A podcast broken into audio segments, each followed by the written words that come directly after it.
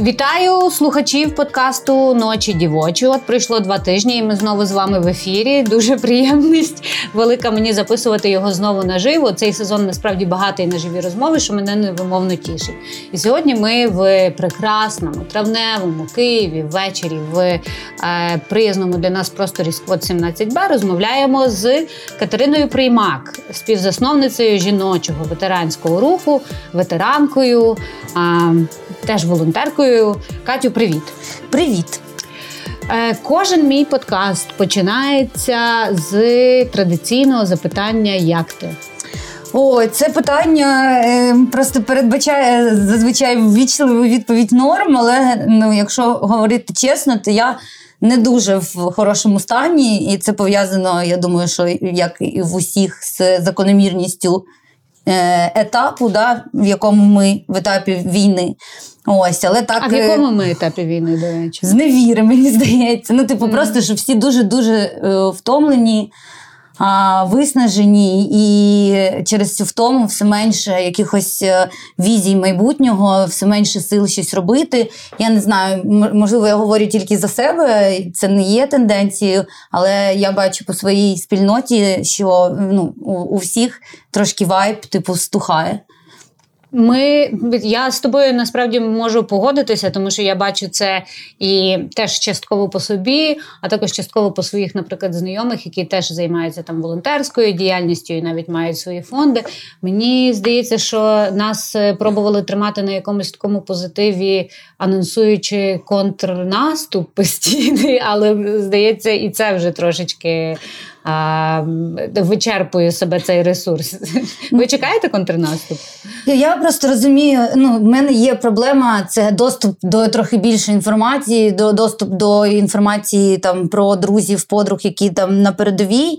А, Справа в тому, що контрнаступ він іде постійно, тобто ми не просто обороняємо ту землю, яку ми зараз ну на тій точці фронту. Ми е, постійно йдемо вперед. Нам постійно треба їх витісняти, і за кожну там сантиметр кілометр лісопосадки йдуть е, запеклі бої. От е, Просто те, що е, говорять в інформаційному плані, да, типу про контрнаступ, це вже якісь сплановані там стратегічні дії, які дадуть якийсь е, видиму, видимий результат. Ну, я не знаю, типу, мені страшно, мені страшно від того, що. Я не дуже розумію, на яких ресурсах зараз да, ми там можемо зробити цей квантовий стрибок. От і я можу зрозуміти, звідки у людей виснаженість, тому що ми бачимо зараз все більше труднощів, з якими ми стикаємося в усіх системах, в усіх сферах, і це пов'язано з війною. Це пов'язано ну, в моїй роботі. Моя лінза да, вона направлена на війну. Я бачу, що велика кількість поранених, що медична система там не завжди витримує зараз. Це а що є велика кількість уже там питань з людьми які повертаються з інвалідностями, і держава не готова да, їх приймати, не готова суспільство стати інклюзивним для їх потреб. Ми бо ми не можемо е, дати зараз раду там з відбудовою того, що ми е, втрачаємо. От, І це, звичайно, все більше і більше викликів, все менше ресурсів. Зрозуміле виснаження. От, Але контрнаступ, тим не менш неминучий. Все ж таки, я е, думаю, що нам всім варто фокусуватися на тому, що ми можемо робити, продовжувати, і вірити в те, що стратегічно у нас є великі високі шанси, все ж таки, що цей контрнаступ. Дійсно буде таким, як його в інфополі подають: успішним, блискавичним і крутим. Ну, в принципі, ми бачимо, що вже поступово якась техніка може таке зробити. Да, ну і головне, це все таки. Ну головне, це люди, але техніка це перевага. Ну і треба радіти тому, що зараз партнери посилюють свої, е, свою підтримку. І не відмовляються. Е, Катю, ти згадала за свій фокус і свій напрямок роботи. Чим саме ну, жіночий ветеранський рух це є доволі численна організація. Скільки зараз е, людей об'єднує жіночий ветеранський рух? А, Ну, у нас зараз 700 учасниць, це ветеранки, діючі військові і активні волонтерки, але о, симпатиків, прихильників, ну там аудиторію ми також маємо вже ну, значно більшу. Задоволена тим, як розвивається рух. Е, ну, А команда наша майже 30 людей налічує, та, яка робить, власне, втілює проекти. Ось. А в чому і е, от серед цих, я так розумію, 30 людей, на яких по суті тримається кістяк організації. А твоє поле діяльності полягає в чому? В тебе є якийсь напрямок роботи, чи ти в принципі всюди потрошки? Я керую всією організацією зараз. Так сталося, що дівчата в перший день повномасштабного вторгнення голова нашої організації Андріана Арехта, яка зараз поранена, лікується. Е, інші дівчата вони доєдналися до лав Збройних сил як резерв, як доброволець. На мені лишилася організація, на мені от і нашій вагітній Леночці, яка була там на сьомому місяці вагітності. І от ми зв'язалися з Кубою, з моєю посестрою з госпітальєрів. Типу, що будемо робити? Ну давай щось робити, давай зробимо медичний екіпаж. І ми зрозуміли, що немає ні хріна. Типу, немає ні шоломів, ні броніків, ні медицини. Нам подарували в перший день війни хамер. Ми такі, о, евакуаційна машина. Типу, От, але вона була яка? Да, але вона була порожня, і ми, типу, почали ловити тільки запити про допомогу і про те, що хтось може надати допомогу. Ми побачили, що великий брак є спорядження забезпечення армії, що дуже потрібно е, швидко реагувати. І ми е, якось сіли на цього коня. От Пізніше ми вже зробили медслужбу, Куба пішла е, на фронт. І е, все типу стало більш-менш на свої місця, але організація настільки масштабувалася, тому що до старої діяльності додалася допомога армії. І якщо раніше ми були правозахисна організація, яка захищала права жінок у війську і займалася реінтеграцією ветеранок, то зараз наша 50% наших зусиль направлені на допомогу Збройним силам і для того, щоб підтримати дівчат і їх підрозділів. Тому що ми тут в два одразу потрапляємо в дві категорії. Ми, як жінки. Е, військові так підтримуємо своїх, і ми, як ветеранська організація, підтримуємо своїх побратимів, тому що в нашій чисельній організації в кожної є група з 14-го, з 15-го, там з попередніх років, ті, з ким вони зараз воюють. І це допомагає нам наш військовий досвід. Ми знаємо точно, що треба купляти, кому, як воно працює. Це наша перевага, якби взагалі, наша перевага військовий досвід, тому що ми не ну, не згубилися 24 лютого.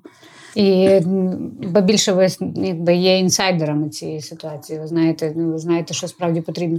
Дивись, ну якщо там з закупівлею спорядження і з допомогою з обладнанням, все ну я не знаю, в принципі, ясно, тому що є багато організацій, які цим займаються. Е, Розкажи, будь ласка, трошки більше про е, правозахисну діяльність, яка пов'язана якраз з жінками в війську і з ветеранками, тому що ну, жінки в українському війську, мені здається, до повномасштабного вторгнення, ні, навіть швидше так, до 2014 року, до того як з'явилися госпітальєри, ну передусім, тому що це така найбільш медійна та у нас ще є тут Мітя, Ти що, Мітя? песик, який є учасником цього подкасту. Це є це є чоловік, якого ми запросили на подкаст. Песик Мітя. Ну, Він ти обіцяв себе вести нормально, просто е, йди сюди. Він дивиться. Ну добре, хай гуляє. Е, Отже, до, до АТО і до появи госпітальєрів медичного цього батальйону е, таке враження, ніби жінок в війську не було. Ну, можливо, там, знаєш, таке суспільне сприйняття, е, ну, можливо, десь там на кухні. Але насправді ми бачимо, що жінки то в війську є.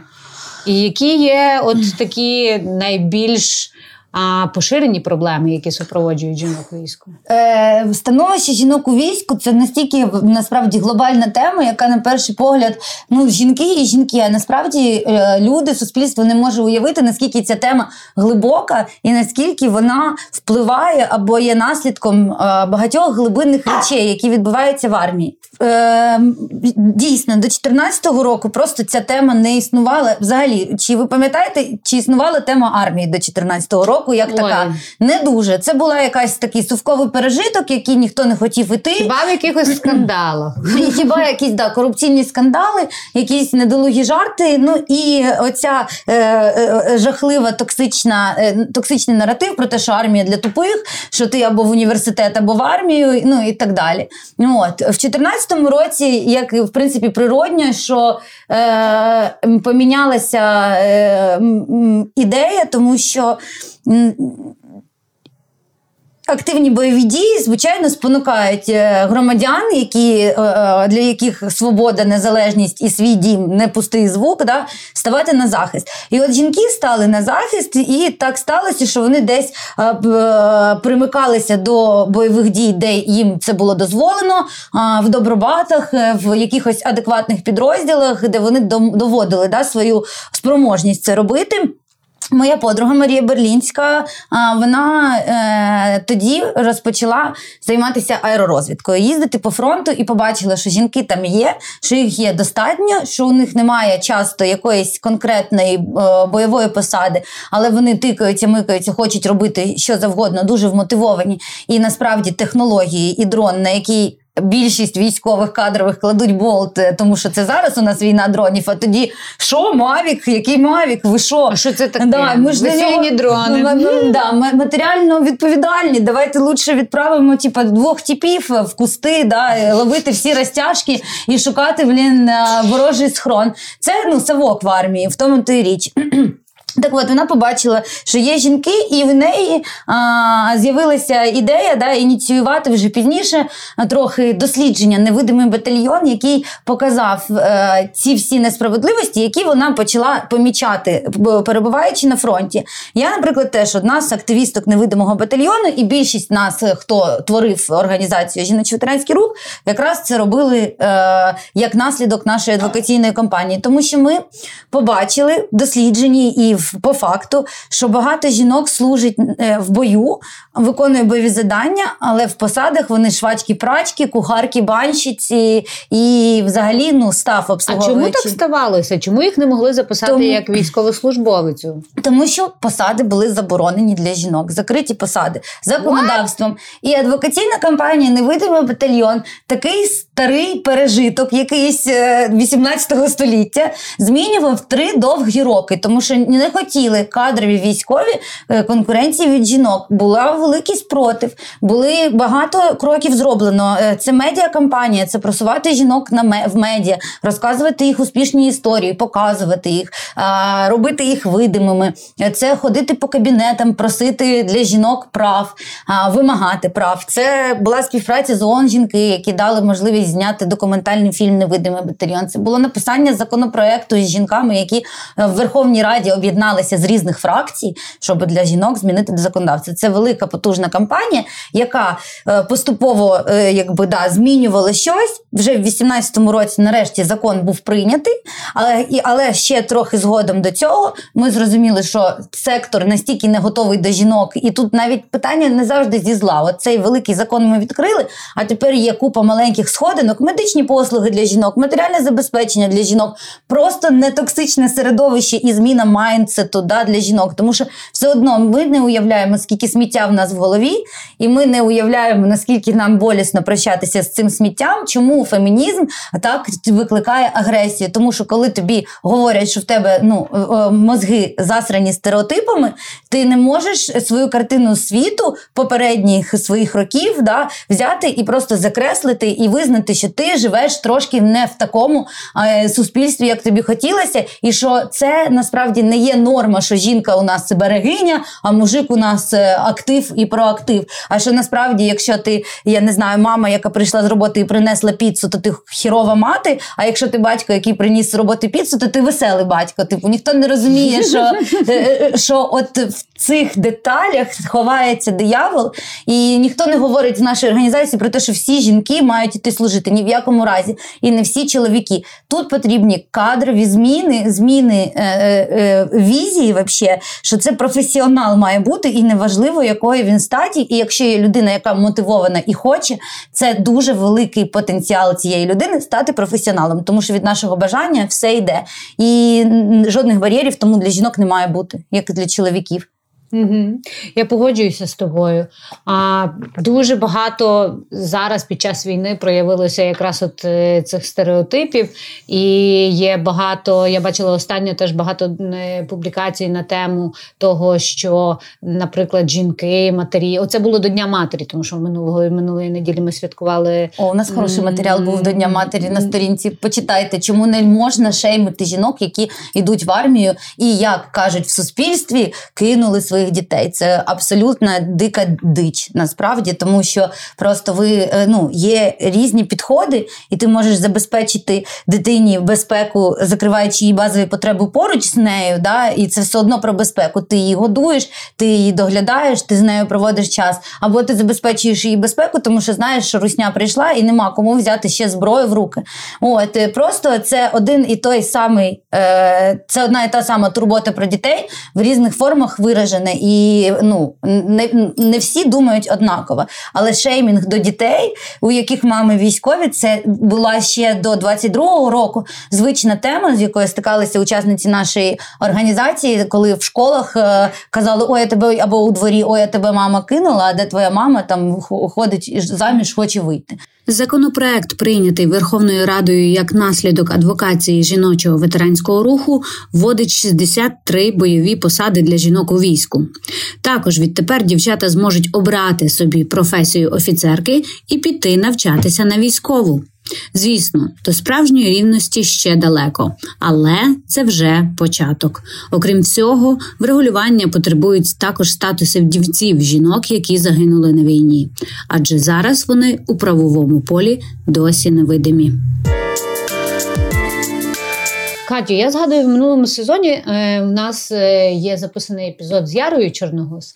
А, І вона тоді мені сказала, що е, ну, банально, коли ми говоримо про матеріально-технічне спорядження, банально не існувало донедавна. Ну і в принципі на балансі ЗСУ та Міністерства там оборони не існувало такого поняття, як жіноча форма. Максимум вже тобі мали могли дати цей чоловічий XS, якщо такий існував.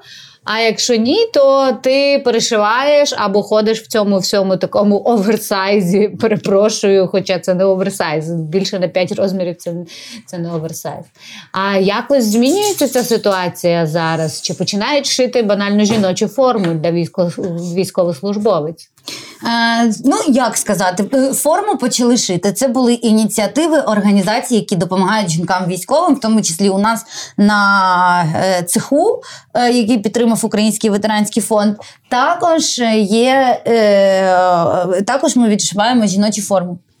І е, є ще декілька ініціатив, які надали Міністерство оборони на тестування цю форму. Ми, як громадська організація, е, вимагаємо того, щоб вона була прийнята на забезпечення. Але для чого що для цього Міноборони робить? Ні хріна. Е, от вони, типу, е, користуючись ініціативою громадянського суспільства, вони взяли типу ці форми на тестування, і вже досить довго ми чекаємо процедуру. От, е, але питання принаймні стало видимим. Ну і у мене питання просто це найлегше, що можна зробити. Це нам набагато легше, ніж пояснити прапорщику Дубко, е, чому жінки це норм.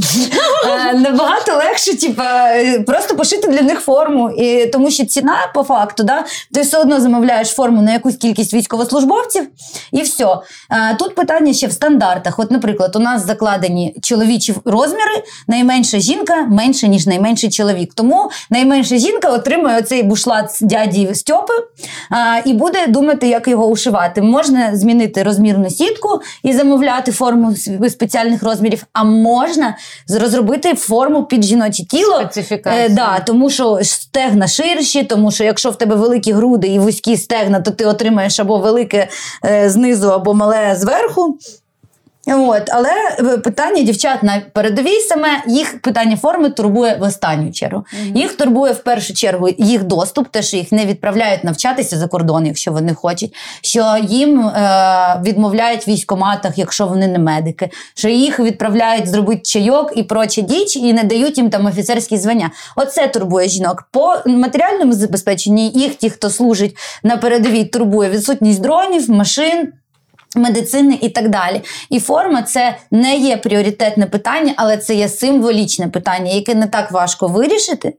От, І е, яке варто було б. Тому що, вибачте, коли жінка отримує чоловічі труси, це просто трошки ганебно. Особливо, якщо е, я просто пам'ятаю кейс, труси ЗСУшні вони виглядають ну, олива, там є значок Міноборони. Але коли ці, ці труси закінчилися і вони закупляли звичайні мужські боксери, і якщо ви їх видаєте жінкам просто куплені, навіть не відшиті у вас на виробництві, какого хрена ви не купите жіночих трусів? Типу, просто чисто символічно, щоб показати, що ви тут не хер собачий, а що ви бажані кадри. І в мене іноді є дивина, чому блін совок і сексизм в наших головах дорожчі, ніж власне життя, тому що ми ловимо по е, клубам і блокпостам людей, щоб вони йшли на військову службу і їх мобілізовувати. І тим самим демотивовуємо. Да. А чергу, блін, із жінок, які хочуть служити, ми ігноруємо, тому що ми звикли, що це медсестричка і все.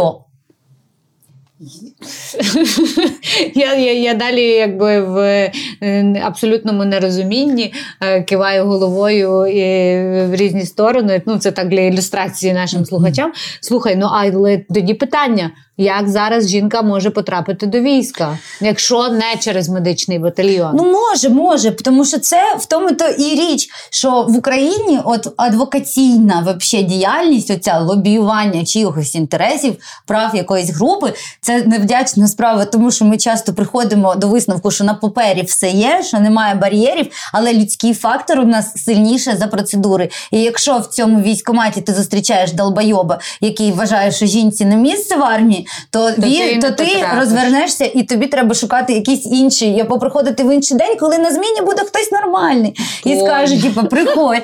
Ну, як нам каже, е, дж- е, як це, гендерна радниця Міноборони, ну якщо ви бачите така ситуація, подзвоніть мені, і ми на військкомати натиснемо. Але так не має бути, тому що якщо в тебе є закон, він є. А у нас, а у нас як хто хоче. Тому е, ти стикнешся з сексизмом і дискримінацією, якщо твій е, бос, е, твій командир не адекват, але якщо він адекват, він буде використовувати таланти всіх, і в тебе не буде проблем для реалізації. І в кінці кінців навіть якийсь понос в його голові щодо стереотипів він буде програвати е, здоровому глузду, якщо ти можеш робити це, це і це. Ну, про загалом якби апарат військовий і про е, військомати, і про це все ну, більш-менш зрозуміло. Але що стосується якраз е, такого якби польового побутового сексизму, коли жінка потрапляє вже нарешті на там, поле бою, а, ну, у вас Є якісь, я не знаю, дані, випадки, як проявляється сексизм там, ну крім того, що піде чайок зробити. Тут важко сказати. Ну насправді моя думка, що в кабінетах більше набагато сексизму, чим на полі бою, тому що якщо ти туди попала, якщо ти вмотивована, якщо бачать, що ти нормально працюєш, то ну, можна. Е, ну блін, сексизм він же е, по-різному проявляється, і він може не мати забарвлення типу суто негативним, але при цьому це буде негативне явище. Тому що якщо ти такий турботливий дядечко і кажеш, дівчинко, ти ж помреш, давай ми тебе в безпеку засунемо, він робить це з турботою про тебе, але він так само тебе позбавляє права вибору реалізовувати себе, робити щось для своєї країни. І якого хера ми вважаємо, що країна чоловіків більше, ніж жінок, якщо, ну, якщо я Мгм. хочу йти цим шляхом. Е, Є е, навіть типу шкідливий така, такий наратив про те, що а, чоловікам і підрозділам набагато важче переживати смерть жінки, ніж чоловіка. Це їх більш деморалізує. Можливо, це факт. Можливо, це завжди на психологі... на пси- психіку впливає. Смерть дітей це неймовірно важко да, побачити. Чоловікам, можливо, важко побачити смерть Смерть е, жінки. але по факту деморалізує смерть побратимів все одно весь підрозділ, і це все завжди ну, те, горе, да, з яким треба вміти якби, ну, працювати, яке плавить людей, і ну, з цим ми нічого да, не можемо зробити, тільки берегти життя один одного. Але ну, от по факту ти працюєш, ти працюєш, все. Е, можуть бути якась там навпаки додаткова турбота, тобі там якісь сигаретки, десь якісь додаткові піддежину, десь тебе там, я не знаю, захочуть закрити. Але це ну, типу, про нормальне ставлення там до один одного, і в цьому немає страшного. Якщо ти стягуєш, якщо ти працюєш, в тебе ну, має бути все ок, тільки якщо це не блін, якась дика. Ну, але тут розумієте, якщо в тебе дегенерат-командир, тут буде важко і чоловікам, і жінкам. Просто для жінок всі бар'єри посилені упередженням до них. Як і упередження до них є окремим бар'єром, тому що просто атмосфера нездорова, якщо тебе докоряють тим, що ти жінка і відправляють чай робити і не вірять в те, що ти щось можеш, це все одно так чи інакше буде тиснути на тебе, і ти можеш виконувати свої обов'язки гірше або мати менше мотивації. Тому е, питання сексизму складне. Тут є і такі речі, як жінки, які не люблять інших жінок, і е, Мізогінія всередині да, жіночої Спільноти це теж частий, е, часте явище, хоча ну, ми феміністки кажемо про те, що це ну, продукт патріархату. Це не жінки о, хочуть один одного ненавидіти. Це одно ті скрепи, які в тебе сидять в голові. Да, Це просто стратегія виживання бути з е, тим, хто пріоритизована ну, категорія і хейтить таких, як ти. От, ну. Кать, е, я не можу оминути ще один такий прояв сексизму, який е, такий доволі ну, радикальний і агресивний. Це і, про який теж який спадає на думку, коли ми говоримо теж про військо. А це можливо якийсь sexual misconduct, ну тобто mm-hmm. сексуальні якісь можливо домагання. Чи трапляються такі випадки? І ну тому що це ж теж породження оцього да. типу скрепного мислення. Раз тут прийшла до нас служити дівчина, чому я до неї зараз не можу позалівати умовно? Ну тут знову ж таки треба розрізняти, де ти просто хочеш позаливати е, до дівчини, і вона тобі каже ні. Або ну ми можемо скільки завгодно говорити про там нестатутні стосунки, які заборонені. Але якщо люди на роботі разом працюють, то часто е, трапляються якісь службові стосунки. І ну там я знаю багатьох, хто має ну е, чоти військових сім'ї, да, які просять, наприклад, щоб їх розвели по службі, щоб там це ніяк не впливало там на роботу. Але ми нікуди не дінемо відмовляємося від того, що люди іноді закохуються, заводять стосунки, і це теж норм, якщо це не заважає. Або якщо ти кажеш ні і тебе чують, це теж норм. Але є категорія да, домагань сексуальних, це і зловживання владою, може, ну а, і може бути, ну. І що до хорошого, да? в армії змінилася трошки позиція щодо цього. Ця тема не така є табуйована навіть в публічному е, обговоренні. Там ще до повномасштабного ми з генштабом, е, з гендерними радниками працювали над інструкцією по протидії сексуальним домаганням на роботі. Є е, бажання цю проблему вирішувати, але лишається великою мірою купа проблем, як мінімум, те, що іноді до жінок домагаються командири, і ти єдине, що може зробити, це рапорт на командира, який е, піде на стіл цьому командиру. Mm, і от, і, е, да, і тобто нам треба працювати і випрацьовувати механізми, процедури, де жінка і чоловік будуть захищені, де їх права будуть захищені, де військовий омбудсмен а, зможе якось реагувати на це. І, ну, типу, єдине, що от я би не знаю. А, у нас е,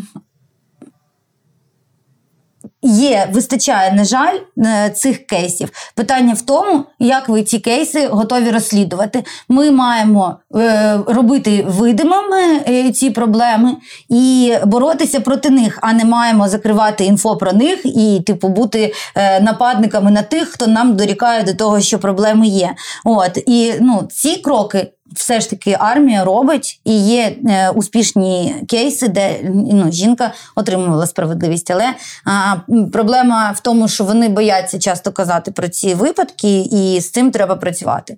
От тому, що е, це може трапитися в будь-де в будь-якій сфері, тому що, на жаль, існують дискримінація жінок, е, домагання до жінок і випадки насильства для до жінок. І ми бачимо це не тільки в армії, а Ой, на так. жаль, всюди. Да. От, тобто, ці ну ці випадки будуть питання в тому, як ми готові на них реагувати, і чи ми е, вважаємо ворогом тих, хто нам на це вказує, і, і, і хоче змінити щось на краще для людей.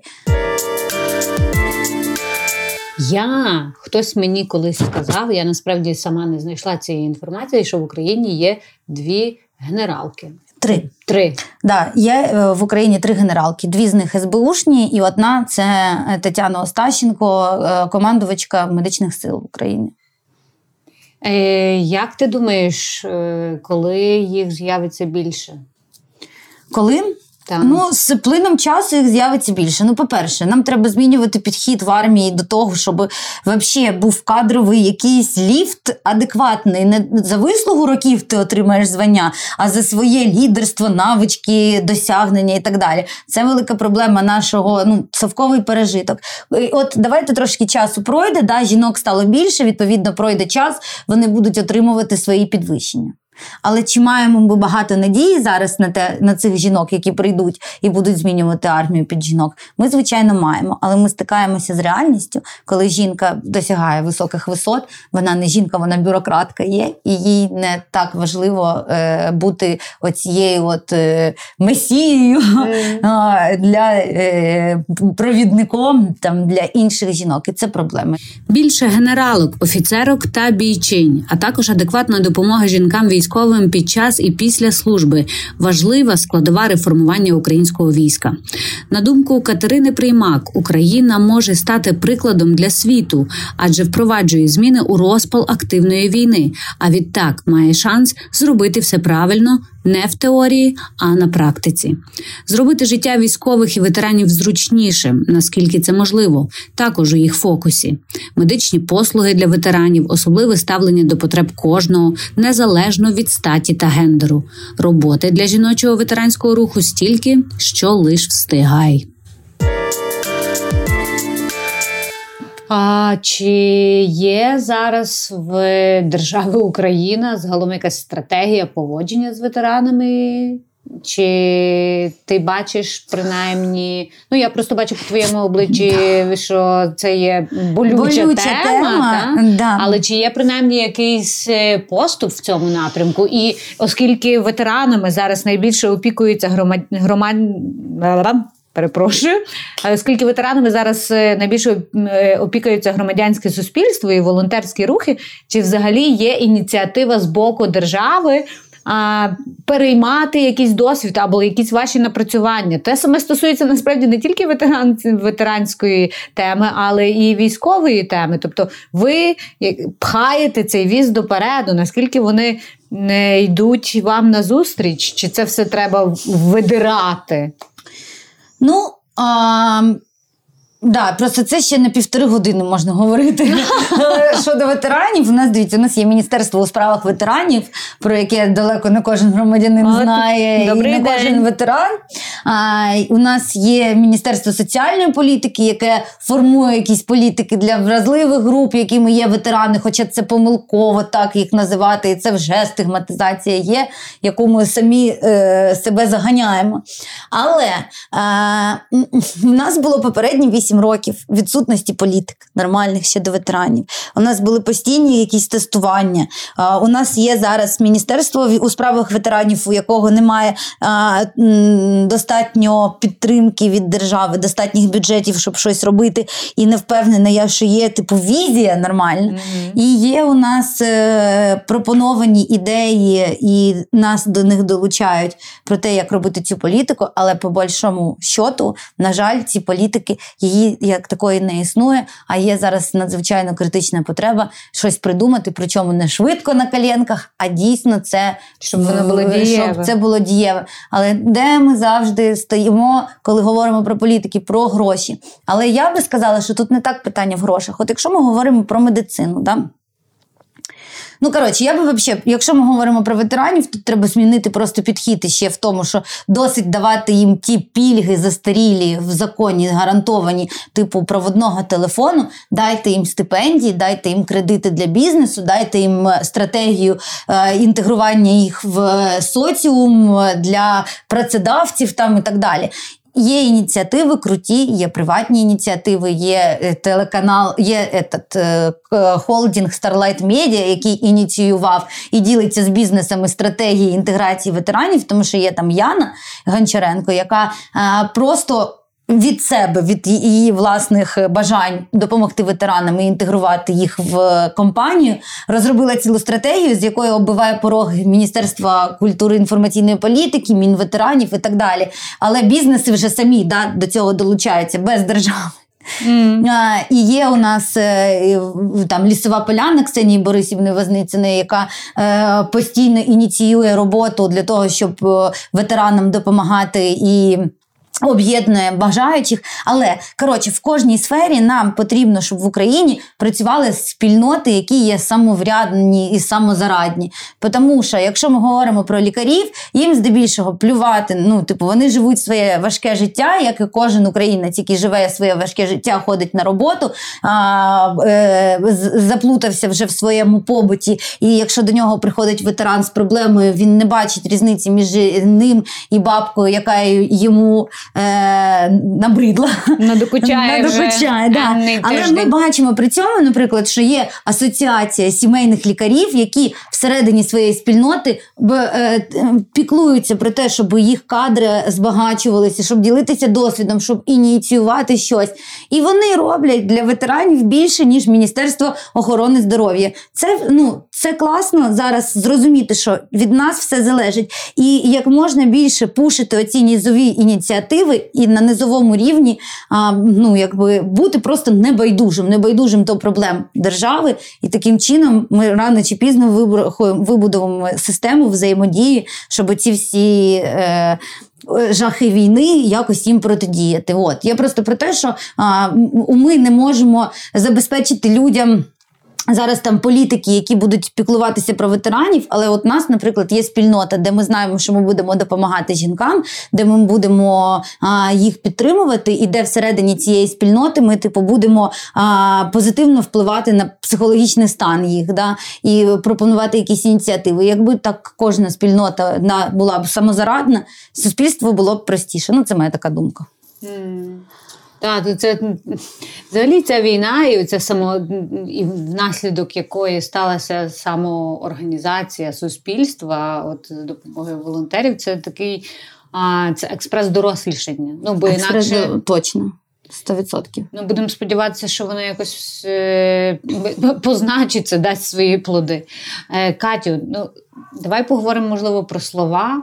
Слово ветеран Воно ну першу, ну принаймні до там я не знаю повномасштаб, до того як Україна не мала війни і ніяких е, жила собі мирним життям як сателіт Росії. Ну певний час ми можемо сказати, що це було слово ветеран, як правило, в нас асоціювалося з дідушками, які е, в орденах. Та 9 травня з гвоздиками йдуть до вічного вогню, і це була єдина якби конотація, в якій воно вживалося. Після 2014 року ми побачили. Ветеранів, які є нашими ровесниками, але все одно це слово, воно в багатьох якраз вживається з якоюсь такою не те, що негативною, але жалісливо, болісливою якоюсь там. Ну, це відразу людина з проблемами. З іншого боку, ветеран це ж може сприйматися, це інша іншу крайність кидає, як герой. Як би вам, як е, зас, як тобі, як засновниці жіночого ветеранського руху, хотілося, щоб сприймалося слово ветеран?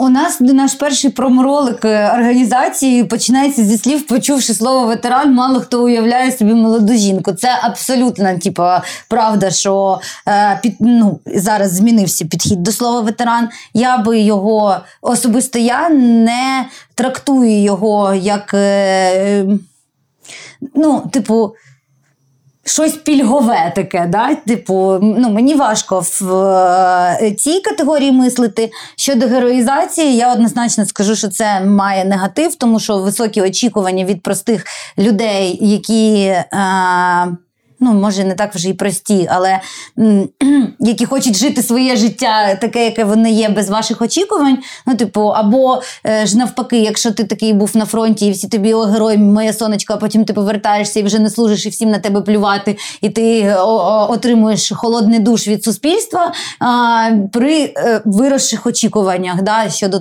ставлення до тебе. От. Тому ми, типу, живемо в цих двох крайностях, де на тебе всюди всім плювати, і ти отримуєш якісь свої пільги. От е, до героя, ветерана і людини, типу, проактивної. Звичайно, що портрет ветерана, який формує держава, який формує суспільство, він про того ветерана, який не тільки там тебе захистить, а ще й повернеться, і тут все полагодить, і, і дасть піздюлей а, зажравшимся політиканам. Типу, так, так, хлопці прийдуть з фронту, зразу наведуть порядок. Типа такого. Це про це часто пише, що насправді народ, насправді якби, не всім, обольщайтесь. Всім треба буде після війни набиратися внутрішнього ресурсу і боротися з внутрішніми а, своїми проблемами. Да? Тому що е, це, як мінімум, кризова кардинальна зміна життя від одного до іншого, а потім ти повертаєшся в своє життя, і воно вже не, не буде таким, як раніше, і тобі треба відбудовувати все і всі соціальні зв'язки наново. І це непростий шлях, в якому треба емпатія від суспільства загалом.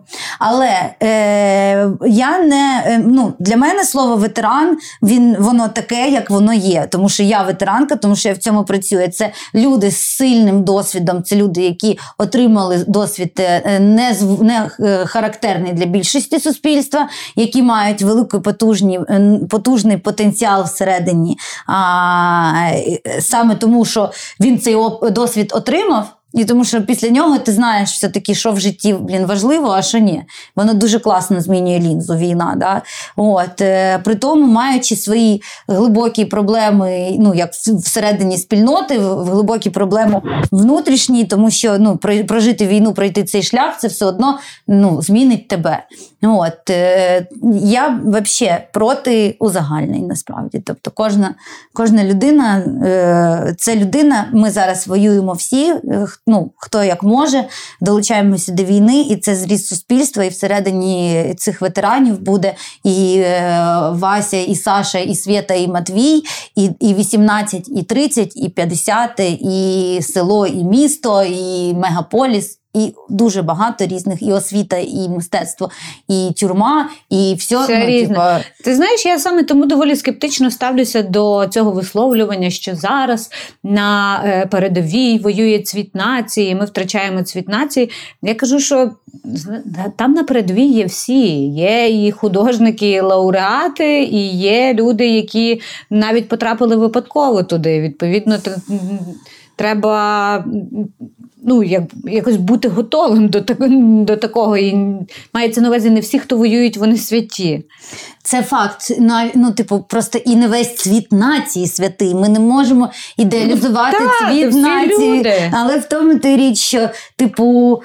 Ах, ну, Здебільшого, да, ми маємо розуміти, що це люди, які впряглися добровольно на бажанні захистити свого ближнього. Це люди, які все-таки ну ми не ну, говоримо про те, кого насправді. зловили на блокпості. Mm-hmm. І це велика проблема. Тих, кого зловили на блокпості, вони потім ваш фланг завалять і вб'ють багато людей своєю трусістю, якщо людина не, не цейго негодна, да, і не хоче.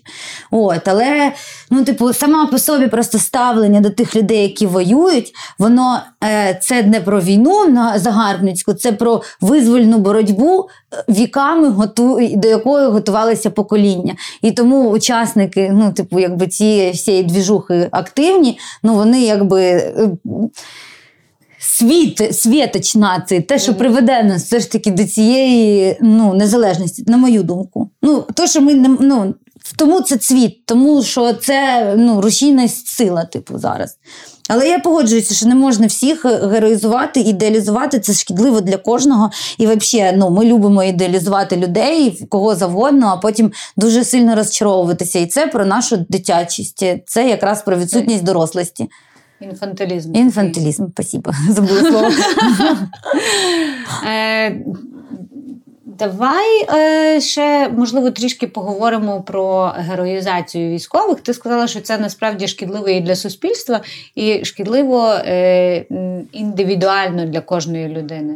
А ти можеш якось от так підсумувати насправді, чим це шкідливо для суспільства героїзувати всіх військових зараз, і чим це шкідливо якраз от для кожного конкретного військового? Чим це Бо шкідливо? я від Яри насправді теж чула, що ми не хочемо, щоб нас називали героями. Ну чим це шкідливо для суспільства? Скажіть, будь ласка, самообман це шкідливо чи ні? Типу, от чим це для суспільства власне шкідливо. Не треба себе обманювати, не треба прогнозувати міфічні якісь речі. Треба, е, чим об'єктивніше ми стоїмо на ногах і сприймаємо світ, тим е, більше спроможностей у нас жити це життя е, е, по-дорослому. Чим це шкідливо для ветерана? Ну, це е, е, суспільний тиск на нього, це суспільний тиск при реальності взагалі не такий прекрасній, на жаль. І ну, це типу про те, що ти в соцмережах героїзуєш ветерана, але по по великому рахунку тобі плювати на те, що у нас абсолютно не готова там сфера реабілітації для нього. Ага, тобто герой повертається з війни і тут поруч. Герой повертається з війни, і він перестає бути героєм. Він був героєм на війні. А тут він стає звичайною людиною. Ну, типу, і якщо ти е, ну, я не знаю, посрався в маршрутці з е, якимось да, там, е, героєм, то тобі в першу чергу ну, це просто там людина, з якою ти конфліктуєш, е, і ти якось забув. Mm-hmm. Або ти можеш не знати, що він герой, а йому буде ну, типу, а він все одно мав очікування, що його мають поважати. А тобі кажуть, засунь своє УБД в свою собі в сраку. No. Ну, типу, не знаю. Просто це про те, що це да, а суспільний тиск, Б, це неправда, В, це потім дає ну, цей простір для маніпуляцій для всіх ворожих сил. Якщо ти, не дай Боже, е, пішов і побився з якимось е, там типом е, за політику, да, і всі скажуть, а це е, атошник був. Атошник, да, да, атошник. Ну, типу, да, просто воно ну, призводить до таких ситуацій, де ми стигматизуємо цих людей через те, що ми мали до них якісь очікування. А це просто людина. А, Дивись, я недавно е, вписалася у Фейсбуці е, в такий якби срач, який е, стосувався оцього нововикоченого е, брендингу Бахмуту. Бахміцність, бахмужність. Ти бачила ці візуалізації, там, де, типу, такий, якби фортеця з патронів? і е, Я бачила бахмут. трошки відголоски срачу, типу, якісь скляні куби, оце крик. Е. А, та-та-та, це на контрактовій площі. Угу. так. Е, Як ти взагалі до цього ставишся? Чи потрібен Бахмуту брендинг? Чи ми можемо якось Е, цю. Ну, Тобто, моя позиція була така, що насправді ці. А, ну, Це очевидно трагічні якби, сторінки, але вони свідчать дуже багато про нашу мужність і тому подібне. Вони не потребують додаткового брендування. Чи насправді це працює для широких мас? Як ну, як, як взагалі з цими такими важкими точками, як от Бахмут, як Маріуполь, як якби комунікаційно працювати. Ми боїмося слова бренд, тому що нам здається, що це знецінює якісь е, глибинні важливі речі, і ну, саме по собі там маркетологічне сприйняття цього да, якось знецінює а, горе, яке ми переживаємо. Ну, Але я не вважаю, ну, типу, е, що цей ну, просто це не маркетологи придумують бренд, це продукт е, народного е, фольклору, на мій погляд, більше. Тобто, тобто, спочатку ми фокусуємося на е, Бахмуті, тому що ну, там, інфопростір да, про нього. От, І потім, ну, коротше, я не знаю, як це спробувати пояснити в моєму сприйнятті, але. Е, це продукт того, що люди за це переживають. Це продукт того, що люди додають е, вартості цьому. Це продукт того, що це всього время в медіа. Ми говоримо про те, що насправді не тільки Бахмут, а й Авдіївка, і Мар'їнка, і якийсь червоний лиман це так само місця, які е, зараз дуже на. Е, з дуже активними бойовими діями, і де є багато проблем. І ми нам здається, що ми брендуючи Бахмут, ми знецінюємо інші локації. Але як таке, ну типу, для мене це нормальний символ е, ну, людської підтримки. Просто е, ну, розказуйте про е, інші наші героїчні вчинки, або де ми героїчно тримаємо фронт. От і буде у нас більше цих. Ну, типу, я тут слово бренд не маркую як негативне. Я вважаю, що це ок, що нам є чим пишатися, що ми маємо посилювати цю ну, якусь е, ексклюзивність е, наших героїчних досягнень. Ну, типу, це ок, коли ми цим пишаємося. Не ок, коли це превращається в зашкваркетінг, і коли з'являється буча-камбуча. А, от, е, ну, типу, саме по собі в бренді Фортеця Бахмут не бачу негативу, типу, як такому. Це ну, народне визнання е, дійсно незламності наших воїнів. Якщо ми перетворюємо цю ну, цей бахмут уже в, в використання цього для грошей, це типу інша справа. Ну, типу, Євромайдан як назва, це теж типу бренд, да, був. Ну, е, або е, Азовсталь це теж ну, це ім'я нарицательне, те, що кажуть. От, ну, типу, це, ну, А ми можемо замінити це словом бренд. Е, дякую. Я ще, знаєш, не дивилася на це з е, такої точки зору. Е, Катю, я б хотіла поговорити про твій досвід, тому що ти теж ветеранка. І ти повернулася з. Ти воювала під час АТО, так? Угу. Ти повернулася, і в тебе не було бажання ще раз під час повномасштабного вторгнення піти і е, бути на передовій. Ти натомість для себе вибрала е, цю діяльність.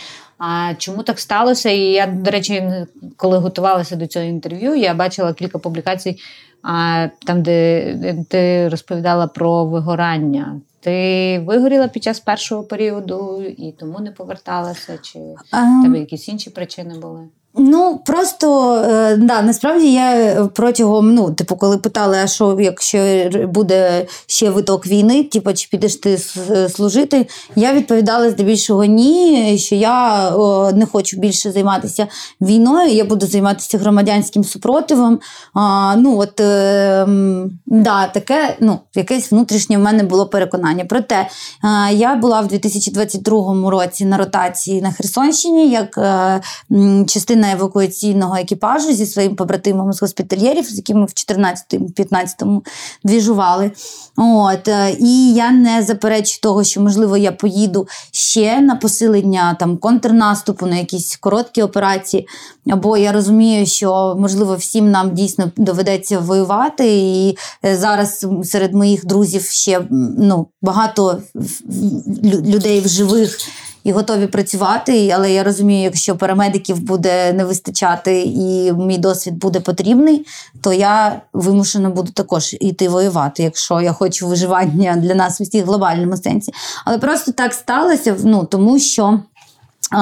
На мене лягла організація, тому що ми знайшли е, ну, чим займатися, ми робимо це ефективно, але я не морожусь від того, що, можливо, доведеться йти воювати. І зараз, е, Але я розумію, що я вже може і не стягну ну, ту, ту, інтенсивність, тому що то, ті два тижні моєї ротації на Херсонщині а, по інтенсивності були як рік е, роботи в пісках і на шахті Бутівка. А, Це щоденний героїзм. там, ну, ми ще працювали з десантурою, mm. От, е, тобто на самому просто пекельному, е, на самій пекельній ділянці це було жорстко. Це дуже е, отрезвило. Е, це е, дало сили займатися ще більш інтенсивно тим, що ми робимо зараз, і цінувати, і бути вдячними нашим воїнам. От, ну коротше, я Е, вигоріла від е, служби, але це вже пройшло давним-давно. Тобто я повернулася в 2015 році. От Зараз є велика кількість парамедиків, які набагато кращі, мене досвідченіші, і вони працюють. Поки вони працюють, я буду їх підтримувати. Якщо прийде мій час, е, то прийде мій час. А який твій а, найважчий спогад? Що взагалі найважче дається, коли ти є на передовій і ти безпосередньо є в. Ну, як і у всіх, втрати своїх. Ну, це найважче е, психологічно, але загалом, ну, знову ж таки, дивлячись, де ти зараз знаходишся, який контекст. Тому що ну, жити в е, ямі дуже важко. Mm-hmm. Навіть просто сидіти там в броніку і чергувати.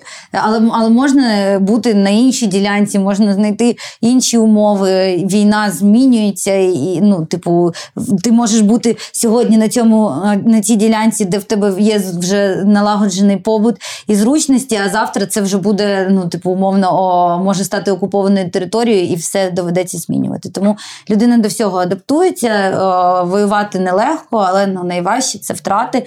І найважче це Ну, з 14-15 року я пам'ятаю, що важко було. І від чого вигораєш, це від того, що ти сидиш під обстрілами, а по телеку кажуть про мінські домовленості і перемір'я, і ти такий, а де це перемір'я? Ну от е, зараз класно, що наратив е, України і е, у цій війні такий, що ми не, е, не домовляємося з ворогом, що ми не торгуємося з ворогом, і що ми просто налаштовані рішучі його знищити. І от цей наратив його не вистачало дуже в 14-15. Угу. Е, Як ти думаєш, чому його тоді не було? Тому що ми тоді були слабші, якби на Ой, якраз от на полі бою? Я зараз... Чи це якась політична історія? Я не знаю. Я просто думаю про те, що да, зараз, е, оглядаючись назад, можливо, і правда, мінські домовленості були єдиним варіантом, тому що ми би не вистояли проти російської армії, не підготувавшись до цього 8 років. От, Але не знаю я. Мені важко коментувати це. Я просто пам'ятаю, який треш був там з тою самою нашою Андріаною, яка в Айдарі вже заходила в Луганськ, і їх, типу, сказали, розвертайтеся е, наказом. А потім на плівках Медведчука, який бігу злив, там ну, типу, були розмови про те, що в цей період були договорняки. І є така ідея, що насправді можна було Луганськ принаймні звільнити. І це, ну, типу, але фіг його знає, як би воно було. А, я я, я почула, що ти повернулася в 15-му році, але що тоді, що зараз ми ж все одно воюємо проти Росії, проти російської регулярної армії, навіть на, проти тим, тих сепаратистів, яких е, е, підтримувала Росія. Що ти зрозуміла про нашого ворога? Ну, я думаю, просто в людей, які сидять, ну, які, перепрошую за слово, які живуть е, і працюють в тилу, трошечки інша оптика, ніж в людей, які е, побували на передовій. Що в тебе були якісь, я не знаю, інсайт, таке дурне слово в цьому випадку, але. Та я не знаю просто, ну, що тут про нього розуміти. Він безжальний, не треба мати якихось ілюзій. Ну, типу. От, Але треба. Я зрозуміла про те, що нам берегти свою людяність є дуже важливим, не дивлячись. Знаєте, от такий, типу, інсайт про те, що я не розуміла, коли наш священник говорив вбивайте ворогів з любов'ю. Mm. От, І я не розуміла, що це за любов до вбивств, коли мені було 21 рік. А тепер я зрозуміла, що вбивати ворога треба з любов'ю до своїх, а не з ненавистю до нього. І тому, типу, важливо берегти в собі людяність і пам'ятати, заради чого це все, і не. А, сприймати все через призму ненависті. От це важливо. Тоді ми будемо не такими, як вони. А, У мене тут є одне таке запитання. А, Яким було твоє життя до війни? Ти пам'ятаєш якісь свої бажання, мрії? І чи в тебе є а, думка про те, що воно ще колись е, вернеться? Чи це вже все не актуальне для тебе? Ну, справа в тому, що я була студенткою, і у нас е, у всіх було питання, що ми будемо, а ким ми будемо, коли виростемо, і чим я буду займатися. Я хотіла працювати там в сфері мистецтва, медіа. Я зараз з цим е, соприкасаюся. Mm-hmm. Ну, типу, е- моє життя могло стати яким завгодно. Просто воно через війну стало таким, як воно є. А варіантів розвитку було багато, тому мені важко сказати, що я тоді хотіла, про що я думала. От е, Мою долю визначила війна, от так сталося, але ну, вона не обмежує мене в тому, ким я можу бути зараз і ким я захочу стати завтра. Тобто в тебе немає туги за попереднім життям? Ні. Якби треба було ще раз, так ну я в принципі так би його і жила, і в мене немає е, бажання повернутися в минуле, щоб підстелити собі соломки. Я приймаю своє життя таким, як є, і війна вона дає, вона забирає дуже багато. Ти живеш в горі, але вона і дає найщиріших, найвірніших. Вона дає якесь.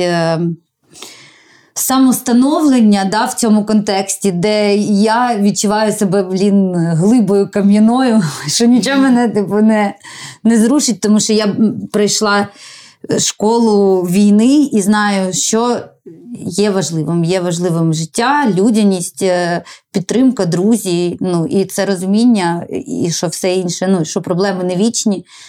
Ну, Це мені дало це цінно, я ціную війну за це, якби це ужасно не звучало.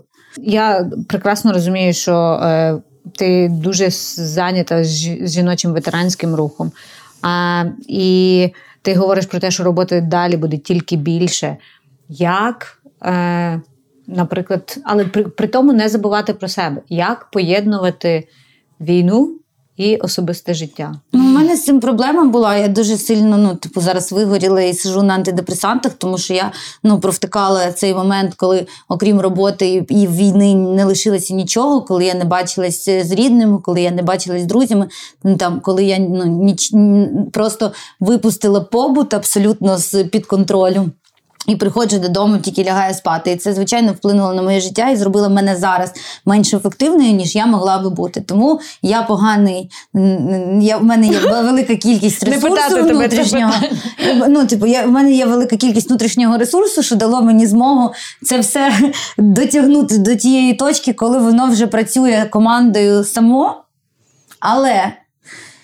У мене супер найкраща команда, на яку можна покластися, яка підтримує мене зараз в цьому депресивному стані і і береже, і якій я дуже вдячна. Але ну, це трабл. Ми всі вигораємо зсередини, і це е, погана, погана, погана. Займайтеся собою, займайтеся ментальною гігієною, займайтеся з психотерапевтом, відслідковуйте свою втому.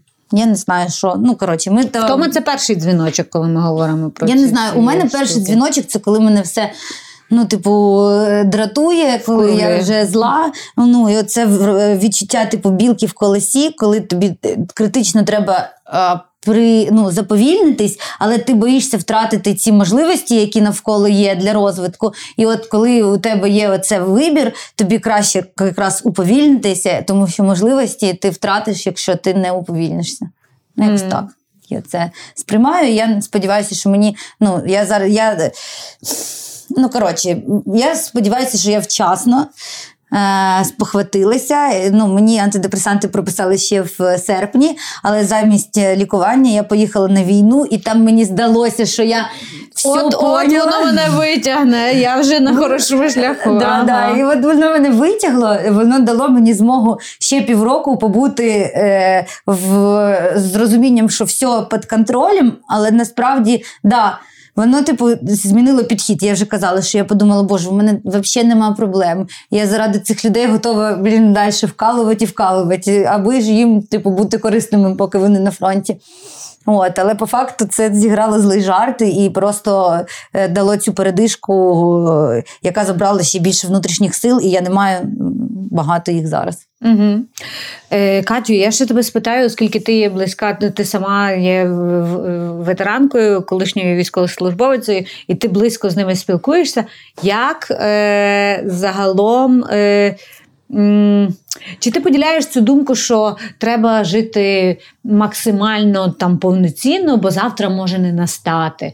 Ну тому що там я не знаю, жити немов останній день, теж чи можна собі дозволяти там тусуватися, ходити на якісь там двіжі концерти? чи... Питання в тому, да, що ми рахуємо вжити наповну. Якщо це не шкідливо для інших людей, то давайте жити наповну. Чому ні? І звичайно, що ми всі так зараз по-ремарківськи трохи живемо, і цей пір во время чуми, і якісь більш гарячі стосунки, і більше якихось е, втрат, витрат фінансових, тому що нам плювати, тому що післязавтра реально може не бути і якихось. Е, як авантюр може бути більше. Ну, типу, я ж кажу, дивлячись, що ми сприймаємо за це. Да, Я не вважаю, що погано тусуватися. Я не вважаю, що погано е- насолоджуватися життям, якщо ти це можеш робити. Але ну, типу, треба мати совість самому. Просто ну, класно було б, якби у людей були ці моральні орієнтири у всіх в нормі, і кожен сам розумів, де зашквар, а де норм. Mm-hmm. Але зараз ну і і, ну, і просто де люди роблять івенти е, і і, і будують ком'юніті, а де вони роблять гівеве, як у Насті Кам'янських, під виглядом під виглядом е, благодійності. Ну, типа, ну, тобто, якщо ти адекватний, ти бачиш, де але межа. ти жариш, що такого буде. Тобто, це все якби ми випробовуємо рамки mm-hmm. і того, що що, що прийнятно, а що ні. Да, ну, от. Е, ти згадала про е, гарячі стосунки. Я би хотіла трохи поговорити про. Кохання на війні, якщо це можливо. Е, Дуже багато, наприклад, моїх дівчат, моїх подруг, е, вони такі, о, ж, о Боже, е, там я, наприклад, я завела Тікток тільки тому, що там дуже багато військових. Скільки військових, скільки чоловіків, типу. Я не знаю, чи ти помітила це, чи якби загострилося в тебе якісь е, оце, ну, типу, бачення там, я не знаю. Е, Симпатії, партнерів чи ще щось чи чогось такого. Війна нас штовхає до архаїки, це факт. І ця архаїка не завжди е, ментально приємліма для мене, тому що коли ми робимо голі календарі і подаємо жінку як е, голий приз переможцю, це для мене взагалі не є ок, але це є це але це є така тенденція, ага. що от ми красиві жінки і хочемо цих мужніх мужчин, угу. а, а ці мужні мужчини хочуть цих ніжних тендітних жінок, і ми їх е, ну. Ерос і Танатос. Е, типу, да, ну це природньо, і ну, типу, питання в тому, чи наскільки ми зрілі, наскільки ми адекватні, щоб е, наше раціональне, щоб наше свідоме було вище, ніж якісь архаїчні вайби. Хоча в самих по собі них немає нічого шкідливого. І якщо тобі захотілося більше сексу під час війни, будь ласка, іди і роби це. От, але питання Головне нікому не нашкодити. А, пам'ятаємо. Нікому не нашкодити, да. Ну тому що е, чи, ну, ми маємо розуміти, що коли ти позиціонуєш жінок як голий приз переможцю, це насправді впливає якраз на оці, те, що ми говорили, домагання, насильство, об'єктивація жінок, якісь шкідливі речі для них, де ти не можеш вже потім зупинити. Е, ну, Це про те, да, як пішла на вечірку, тебе напоїли, там потім знімають. Да? Угу. От, е, Тобто в самих по собі вечірках і оргіях могло б не бути нічого поганого, але це перетворюється от в цей треш і мізогінію, і е, жінко ненависництво, ну, типу, в тому форматі в тво, ну, то гвалтування. Але ми можемо взяти приклад якоїсь просто вечірки, де всі добровільно прийшли і тусуються, і це типу, не страшно. Ну, от Це про ці тонкі межі, але насправді ну, е, сексуальна сфера. Тут це теж е, по-різному у людей, і комусь хочеться більше, а комусь навпаки страшно, і вони відчувають небезпеку, і в них закривається лібідо через там ну, угу. прояви Блок. війни і страхи того, що там когось ну, е, нещасних цивільних гвалтують. Ну, Тобто тут просто треба слухати себе і ну, і межі адекватного, як завжди. Угу. Коротше. А тобі як?